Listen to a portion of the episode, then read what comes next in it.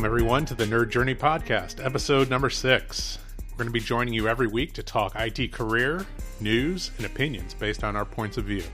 I'm your host, John White, at VJourneyman on Twitter, joined by my co host, Nick Korte, at Network Nerd underscore. Hey, Nick, how's it going? Doing great, John. I just want to make sure everybody knows we're both VMware systems engineers, and our topics are definitely going to have a data center slant. But our hope is that the career discussions will be relevant across the disciplines and remain timeless. If you're enjoying our content, please drop us a positive review on Apple Podcasts or wherever you subscribe. And if you want to get in touch with us, tweet or DM at Nerd Journey. Ultimately, we're just two nerds on a journey. A journey to virtual enlightenment. So let's take a trip. Great. That that's really growing on me, Nick. That opening. Yeah, it's still the only thing we had, but I, I feel like we're getting it down. Yeah. The iterations continue. Yeah, it's like we're we're pros now, six six times in. That's right. Very much not pros. All right, let's get to our topics. We are going to do the ins and outs of training. Why, how, what, and when. I know this is something that's near and dear to your heart, and probably something that's a, a little bit different here at VMware than you've experienced at other places you've been. Oh, yeah. Well, see, maybe not everyone knows that I used to be a high school math teacher before I fell into IT.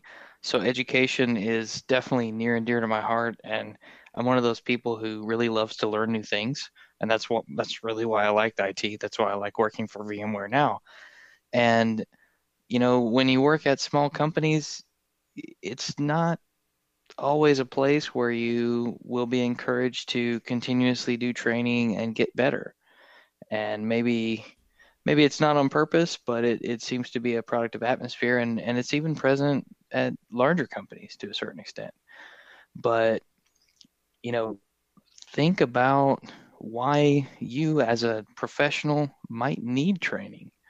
You know, why why do you need it, John? Do you need it? I mean, I kind of consider you like the Yoda of career development. So why why would you need to train? Uh, not the Yoda, like three years ahead of you. so um, Obi Wan. I don't know. That's like thirty years ahead, right? yeah, true, true. Right. No, no. I I think you know, especially in IT, um, we're in this environment where the technology is always moving forward.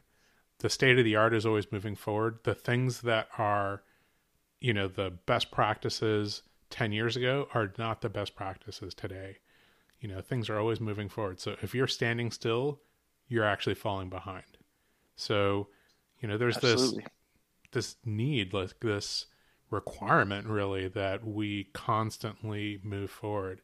And if you actually want to progress, you have to move forward faster than the state of the art of the industry is progressing. So really, you know, standing still is is not a uh, is not an option. You you always have to be pushing your skills forward. Right, because businesses continue to want to innovate, to make more money, expand into new markets, and if you can get some training and help them do that, then you become far more valuable. But really, from a personal standpoint, I feel like most people, when they get better at something, it gives them this sense of accomplishment.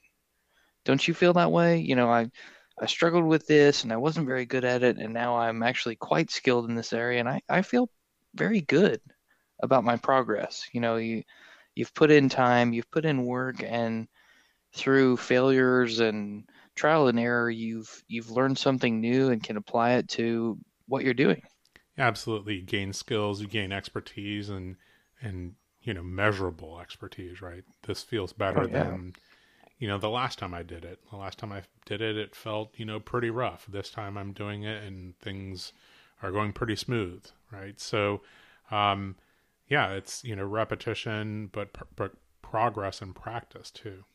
And so, I mean, I just I don't know. I I'm just kind of stuck on this example. Like I remember you know, so this is a long time ago, obviously, and there's a date in it, so it's obvious. I think the company that I was working for, we were running uh, Microsoft Small Business Server 2003. Um, R2 because we were advanced, right? And Of course. um, you know, there's a there's a point in time where I was like, oh, maybe I should you know take a class and get better in this. Um, you know, I chose to to not, right? And uh, I think it was far enough uh, beyond the release that like becoming an expert at that just didn't seem worth it. But you know, I can imagine somebody you know somewhere was an expert at, at deploying and managing that application, that suite of applications, that whole solution. And if that person, you know, that we outsourced all that that expertise to, didn't progress, and then the next version came out, you know, Small Business Server 2008, you know, whatever capabilities that had, I mean, they would have been left behind. You know, you always have to progress. And I think what you said about, you know, feeling good for doing that training, that that's something that you have to actually, you know, take advantage of and, and maybe talk about that a little bit more when we get to the how. But, you know, you, fin- for example, finish a certification. Well, that might be a, or a, a multi month or multi half or even multi year, you know, process that you reach out and, and do that thing. If you only can measure yourself by that, the final finish line, then, you know, you're maybe not going to feel good between now and then, you know, especially if it's a year or more away. You got to break it down. Oh, absolutely. Back to your example of the small business server, you know, even moving from one version to another can be a bit of a leap in terms of what the interface looks like, the functionality changes, and you know, if you're moving all of your critical applications to that, your company needs you to know how to use it and know how to manage it because when it breaks, who are they going to call? They're going to call you. Absolutely. Right. Or if you're running a, a company that is the outsourcing company, then you have to have employees that that have that. And if you're one of those employees, you have to gain those new skills or else, you know, that outsourcing company is going to look elsewhere. Right. Oh yeah. And some of those companies, you know, they they pride themselves on being top level partners with different vendors and they have to have Microsoft certified technicians, a certain percentage of the workforce, you know, VCPs, that kind of thing. So that might be a reason the company wants it. And you know, John, as we're talking about career, the presence or perhaps lack thereof of a formalized training plan for employees may be something that one would consider when shopping for a new place to work or delving into something new. Absolutely. When you're at a smaller company, I can imagine because, you know, I've lived through it, there's not really like a formal training program, um, not necessarily a formal training budget.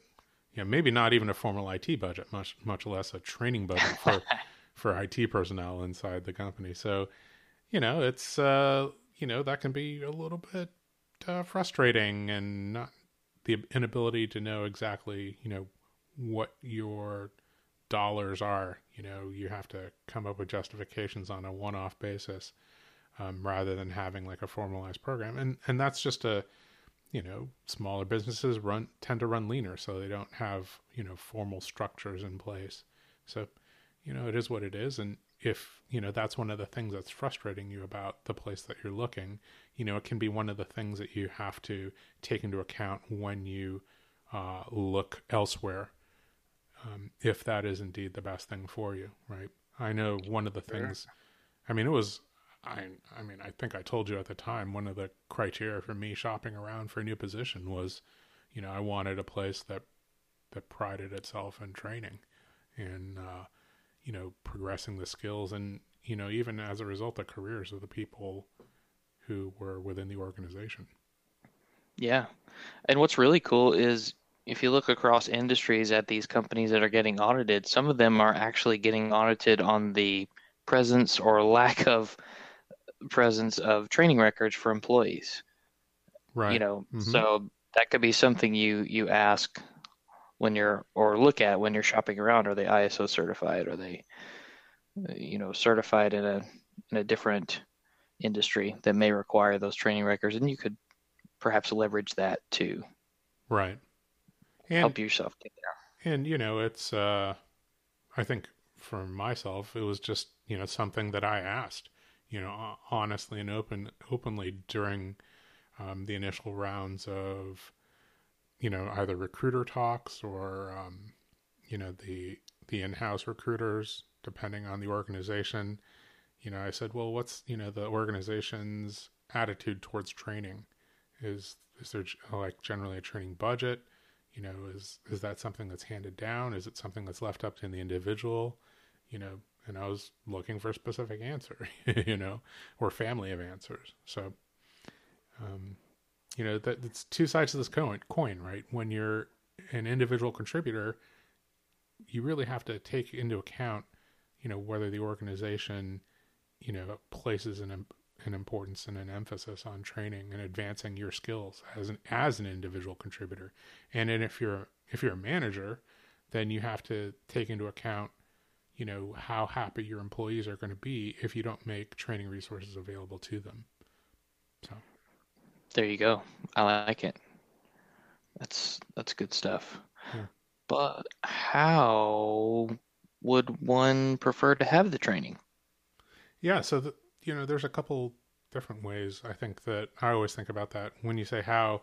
I mean, for me, one of the first things that is really important is for the individual to realize or recognize, you know, how they best learn, whether it's in a formal classroom, um, you know, in front of an instructor, away from your desk, you know, or whether you can do the same type of uh, classroom learning just, you know, virtually, like streamed over the internet uh, still with a live instructor, or if you know you can still you know get the same or similar benefit from a, re- a pre-recorded training session. You know, it it really is up to the individual to figure out how they best learn. Um, even with recorded training, sometimes it's like, hey, yeah, you could just sit at your desk and do it. But if I sit at my desk, I'm going to get interrupted. Okay, well, can I stay home and do it? You know, that's all of, you know, those are the I guess things that go into you know quote unquote delivery and and how the individual best learns. Do you do you have a, a preferred way of learning? You know, if I had to nail it down, I would say I'm kind of a read write learner. You know, when mm-hmm. I was still teaching, I I got asked to do some consulting for the company I eventually worked for mm-hmm.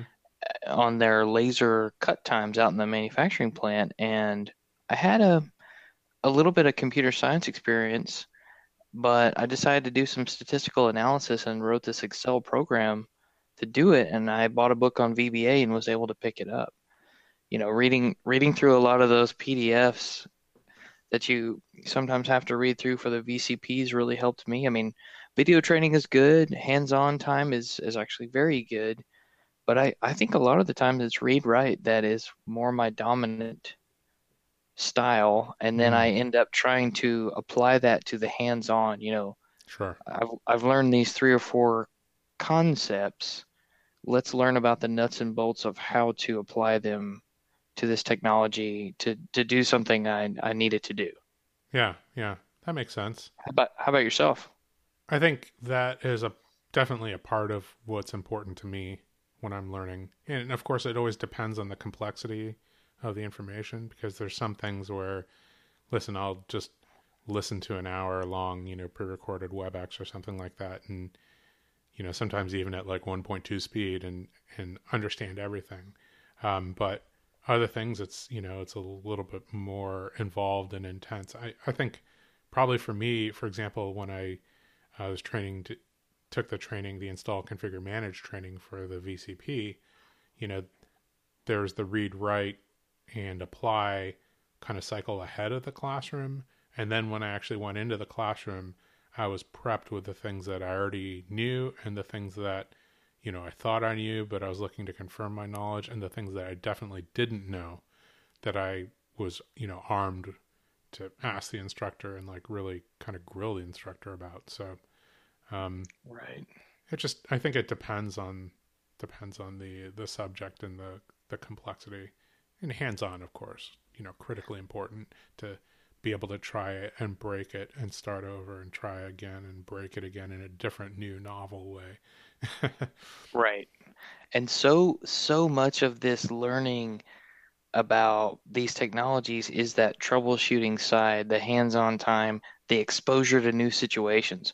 You know, when I taught math, I, especially in calculus, it's algebra on steroids, right? Mm-hmm. And you have all these different applications that kids maybe haven't ever seen before. But as you expose them to more and more types of problems, they begin to be able to take problem solving methods from different areas that they've seen them in and put them together to solve a massive problem. And I kind of think that when you're learning about a technology and doing that troubleshooting, it works very much the same way. You know, I had a DNS issue over here that caused A, B, C, and D. Oh man, you know, the this config file got overwritten here and it caused these things and now they've both happened. What happens now? That's so interesting the parallel between calculus um, and yeah, IT problems. Like I think calculus is the first time that you actually have to deal with things that change over time. You mm-hmm. know, um, you know, a, a, line whose uh, height varies over time. Uh, you know, an arc and and rotating it through space.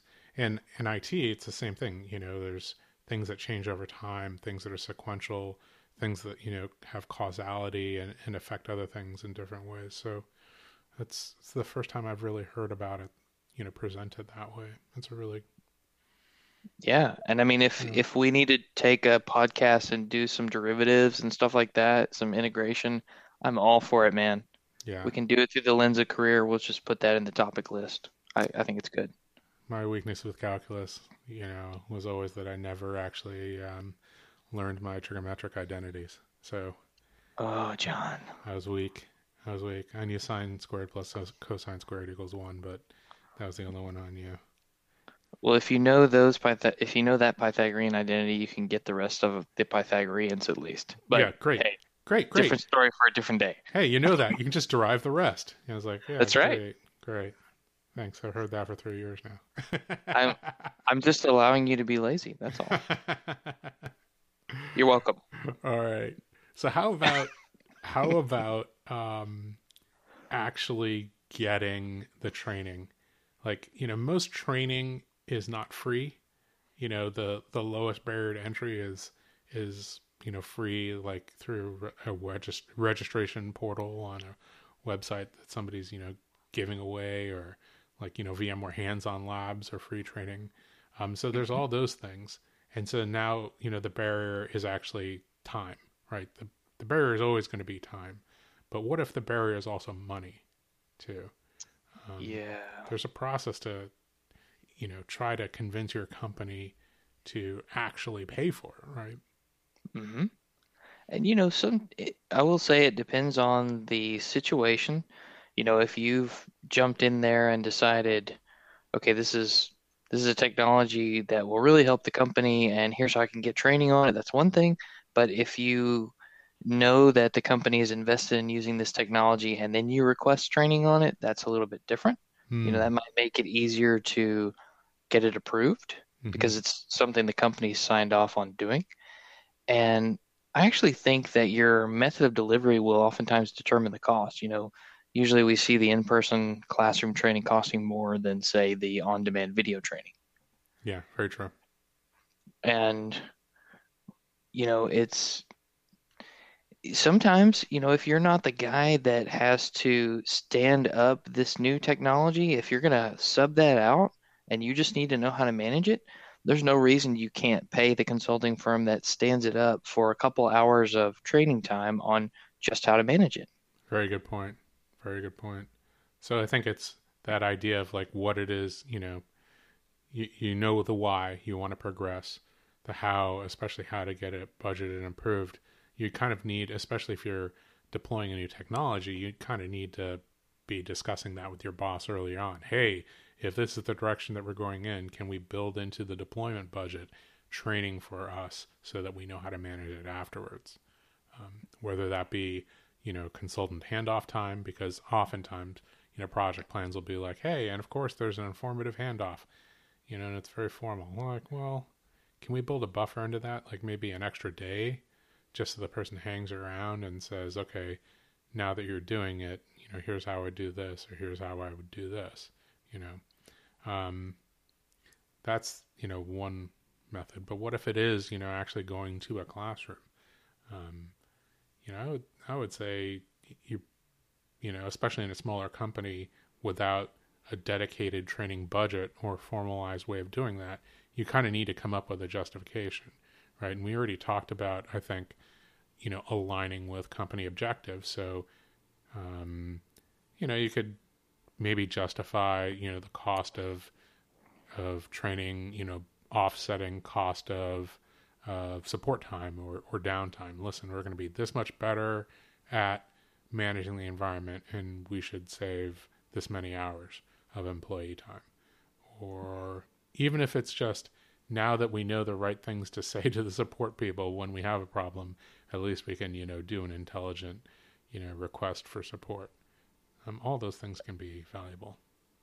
Right. And it's it's actually part of the speed to market. You know, you don't want to be the company that buys the technology, maybe even paid for consulting time to get it stood up, but now you know nothing about it, so the company still can't use it and they're losing money on that. Very true. At the point where your team can't do anything with it. Very, very true. Yeah. Did you ever get to do classroom training on your company's dime? Uh, I did. Past positions. Okay, that's cool. I, I did a couple of times, and it actually was not VMware. It was it was like server, Windows Server, SQL Server, and that was it was good. I mean, it was enjoyable. I, liked it, but you know, at other times I had to do the the on demand version, or maybe even the what can I get for free mantra. Sure. Yeah. I definitely, I think I definitely I don't think I know. I I took the VM the vSphere ICM class, install configure manage class on my own dime. But there's definitely technologies that my my company wasn't investing in and because we were investing, you know, tens or 20, you know, $100,000 on a product, you know, I talked to my boss and said, "Hey, you know, in order for us to really take advantage of this, I kind of need to get trained up on it." And you know, it was actually a pretty easy conversation, right? Mm-hmm. Um, we're going to buy this thing. We're not going to know how to use it. Okay, well, maybe we should uh, fix that then. yeah, you might want to. Right. well, how do you how do you decide what you need training on? I mean, we kind of hinted at it, mm-hmm. but what if we dig a little deeper on that? Yeah you know, you know me, like divided up into three sections, right? So there's um, past, present, and future requirements. Um, you know, training for past requirements, uh, usually a recipe for disaster, right? Um, yeah.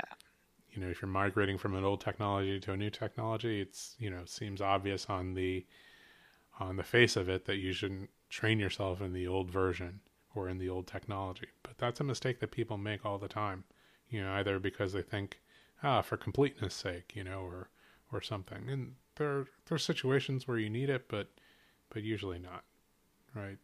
We're at VMware right now, for example, I think you can still take the vSphere 5 install configure manage class, uh, but why would you? Especially with five five coming end of life in what September, right? Exactly. The very the very last supported version is going to be end of support. I think an end of availability. Maybe not end of availability, but definitely end of standard support in the fall. You know, it's not the time to get trained in it. And there might be people, you know, and there's exceptions always, uh, who should get trained in it. For example, a consultant who is uh, an expert or needs to be expert at migrating from one version to another. You know, maybe they should know how to uh, work in both environments. Um, but, yeah, I would agree with that. I think that's a good idea. But presumably, if you're a consultant working in both, then you already know how to do the old version, and you need to get trained on the new one. Um, but maybe you know, there's maybe there's specific cases where someone, you know, came in and and made their bones on uh, you know, installing uh, vSphere 6.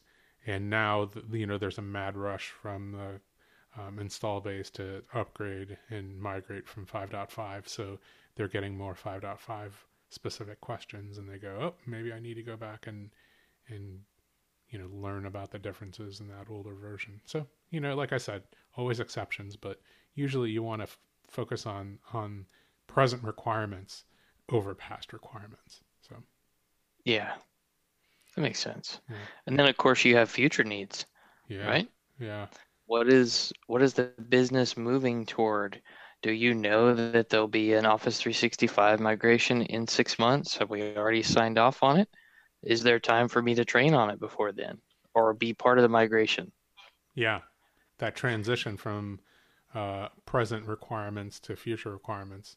For example, if you walked into that situation where your company was currently on Exchange, you know, but there is an 18 month roadmap to get to migrate to Office 365, you know, maybe a an Exchange uh, training wouldn't be as valuable. You know, you know that it's good for at least 18 months, and maybe you know you know, in your medium to long term plan, you don't plan to work for this company. But, you know, I think Office 365, you know, management is a much more portable skill than exchange management. More and more companies are moving off of in house exchange.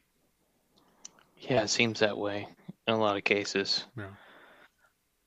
And then I think, I think I kind of touched on it, but, you know, there's maybe like the future of like what it is that you know your current employer is doing but you also have to keep in mind you know you're you have to keep your eyes open for uh, not necessarily working for your current employer right? And i think that's a mistake that i made you know for a long long time was you know having blinders on and just needing you know feeling like i wanted to progress in my career exclusively at the small business that i worked at right? So instead of uh, um, training up and looking around for you know different skills or you know ideas for different employment um, i just kind of stayed put.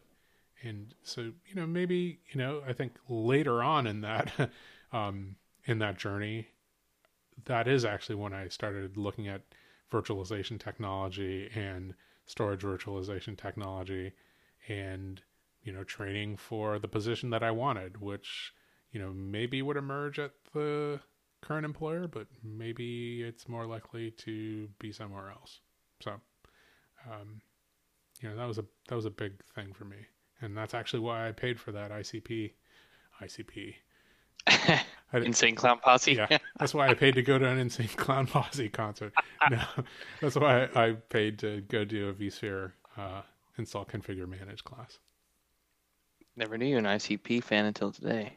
But hey, you learn something new every day about your friends. Whoop whoop. Actually, I've, That's right. is that what they say? Whoop whoop. I, I don't know. I'm not a fan. I couldn't tell you. But, you know, on the future job needs train, I will say that a lot of times just doing something that really interests you is fun.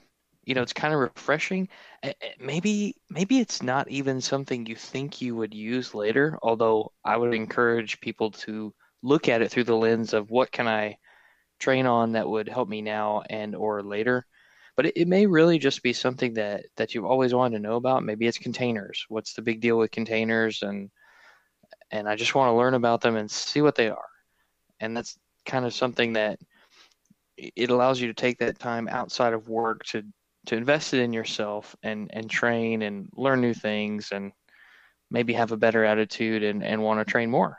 Yeah, I think you touched on something there, which maybe we kind of glided over, which is, you know, the fact that there's varying depths of training, right? So I think that there's lots of different uh, free webinars that you can take or lunch and learns that you can go to about, you know, various technologies and trends in IT. You know, information technology has a lot of stuff, you know, being thrown at it.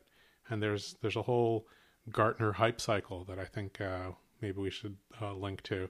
You know, new technologies and how they get hyped up. I I think you know in your example, you know, five years ago, if someone said container technology, it would have been a good idea to like take a look at it. You know, is this is this interesting? And you can do that in like an hour long video or a 20 minute video on YouTube. You know, there's people put free content that is kind of like that intro level content all the time. And I count that as training. I count that as exploring the possibilities that are out there, um, you know, before investing in deeper training, right? Yeah, even podcasts where people are talking about how they use this technology. You know, Datanauts, gotta love Datanauts. Eh, Eh, they oftentimes go deep on containers and other technologies and how are you using this? And it's cool stuff. You know, it gives you a little overview and, like you said, definitely counts as training because yeah, knowing about that stuff, even if you don't know it as a at a high level, you know about it. Your company embarks on a project that touches that area. Hey, I heard that this is a really good idea. You instantly become more valuable to your company. absolutely. And and you know, people, you know, we both come from smaller company backgrounds. Like often the frontline technologists get asked their opinions on things, right? And get, hmm you know, look, you know, we're we're asked our advice on stuff. Hey, what do you think about this? What do you think about this? You know, the uh the the general manager of the company will read CIO magazine and CFO magazine and you know any like C level magazine and get told about you know multiple different things that you know maybe they should be investing in public cloud containers serverless you know hey i heard about this what do you think about it? It it always makes sense for you to have you know a you know 2 to 3 minute idea about a technology that's you know on the horizon and and what you're keeping your eye out for and what the possible pitfalls might be because you, you're going to get asked. So Right. you know And that'll be that'll be either right before or right after they say, "Hey, I need to buy a new laptop for the house. What what should I get?" i'm thinking about buying a laptop and by the way what do you think about serverless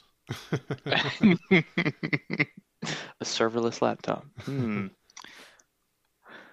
So maybe all of this could be encompassed in a training plan that you make for yourself. yeah Maybe it's maybe it's more important that you learn a specific technology within the next few months, and then you can focus on some of your other interests a little bit further down the line. Yeah. I mean, that's a really good idea. And it could be as simple as, you know, here's five, you know, two things that I've heard about that I don't really know anything about that I want to kind of get intro level information about. And here's three things that I kind of want to take that, you know, not the 101 class, but maybe the 102, 103, 104 class in. And then, you know, after kind of delving into those things, you know, what do I want to in the next, you know, nine months get a 200 level class in? And, you hmm know, that's kind of what a training plan should look like, in, in my opinion, especially an exploratory one where you're just, you know, still trying to figure out what it is that you want to kind of focus in on.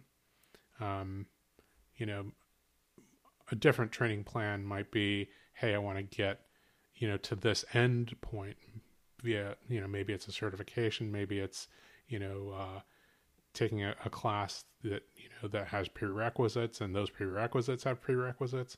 So the plan is really organizing the pyramid of requirements to get to the, you know, top of where you need to go, top of the pyramid in, in that, uh, example. But, you know, that you know, it's just uh, putting that into a formal plan, you know, writing down, you know, what you want to take when, what you're going to do when, and then coming back and, and checking off that you're actually doing that. Right. I never figured you for a pyramid scheme kind of guy, John. I'm a little disappointed. It might actually be good to get an accountability partner, you know, a friend who can help you stay on track so that you will complete the training and become a Jedi by the time you face Vader. yeah, that's a really good idea. Definitely a good idea. I um I for example decided that I'm going to uh, recertify from my uh, VCP, my vSphere 6 VCP. Nice. let my VCP 5 uh, expire just because when I switched jobs, I was like, well, I don't have time to do this. and I'm also not hands on every day anymore. So it's not as important to my job, but it's something that I wanted to kind of do, like go through the class. I don't, to be honest, I still don't know how important that certification is for me. It maybe not very, but um, it still is a structured, you know, training thing to accomplish with a, you know, um, a, a cherry on top of the sundae, right? The the certification. So um, that's something I'm putting into my my current plan, my nine month plan. Oh, nice. Yeah. Well, that's interesting. You know, you mentioned the tracking the cert. Uh, Sometimes it's hard to fit those things in. So when you are looking to train on something, you have to decide when you're actually going to do it. Yeah, that's a good point. You know, start always start now, right? start now Of with course. eh, some kind of planning session, you know, mark off 30 minutes for brainstorming. Uh, I use a technique called mind mapping. Um, you know, go in multiple directions, uh, let your mind wander, you know, figure out what it is that you want. But then, you know, come up with a plan, right? It can be a hazy plan, but then you come back, you know, a couple days later and say, okay, can I firm this up? Can I firm this up? And then start, right? Put some hmm put some milestones on there and say, hey, I want to get this done by this time. Because if you don't put any milestones on something, guess what? You're never going to do them. never going to get Oh, but I'm I'm really disciplined, John. I'll do it.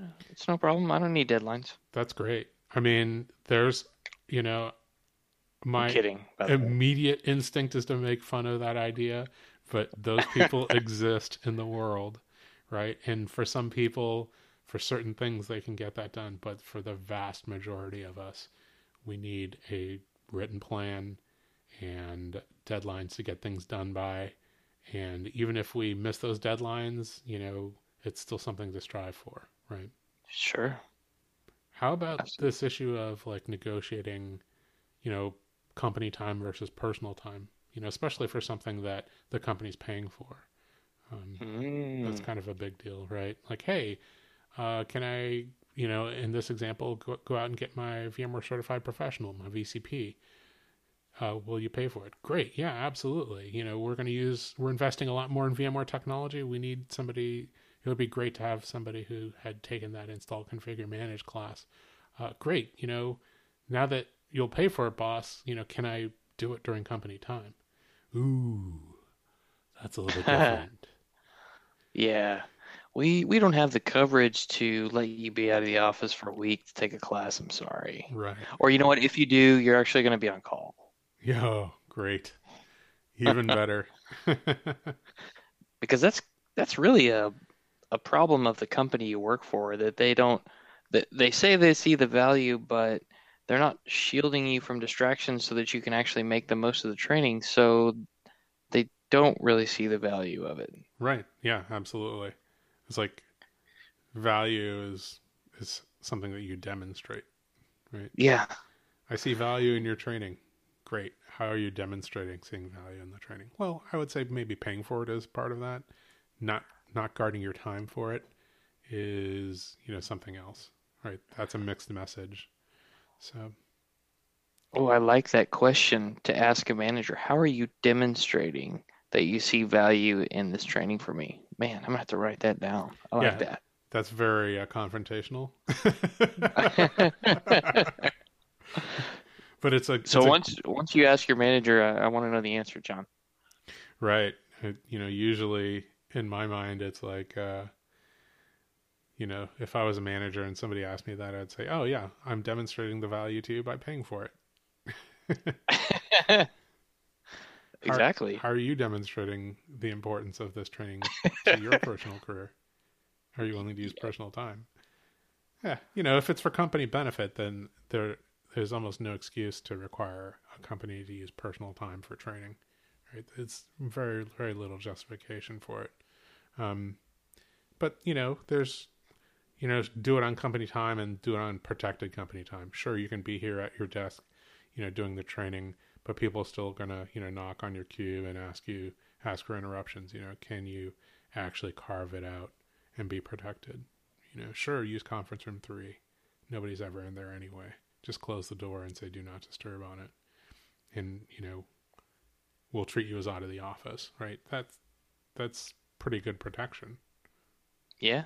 We'll give you half a day once a week or something like that, or maybe an hour a day, not which is not your lunch hour, but an actual hour out of the normal day. Right, right. Because there is the temptation to do that, to just, okay, let's hold up only during lunch and now let me go back to the grind. Oh yeah, like the idea of like use your lunch hour to do this task. You know, hmm when You know, if you're an hourly employee, you clock out during lunch. You can't be asked to do company tasks while you're clocked out, right? So Right. salaried employee, you know, somehow that's like different. Hmm, shouldn't be.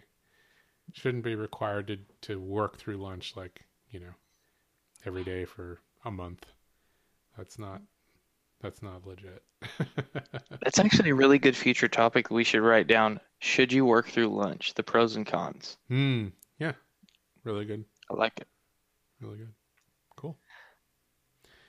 I feel like I don't have anything else to say there. If that's it for that segment, I think that's all the topics that we had.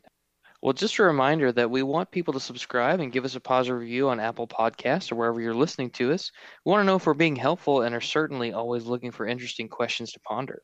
You can tweet us collectively at Nerd Journey, or you can sign up for the John White School of Mentoring. And if you want pricing and delivery options, I am all ears and will be happy to help you with that. John White School of Mentoring is I'm three years ahead of you, and here's what I've learned so far. I'm just a wee Padawan, John. All right. Well, uh, farewell, listeners. Uh, tune in next time as the journey continues. I'm John White on Twitter at VJourneyman. For Nick Korte at Network Nerd underscore. Signing off. See you next time.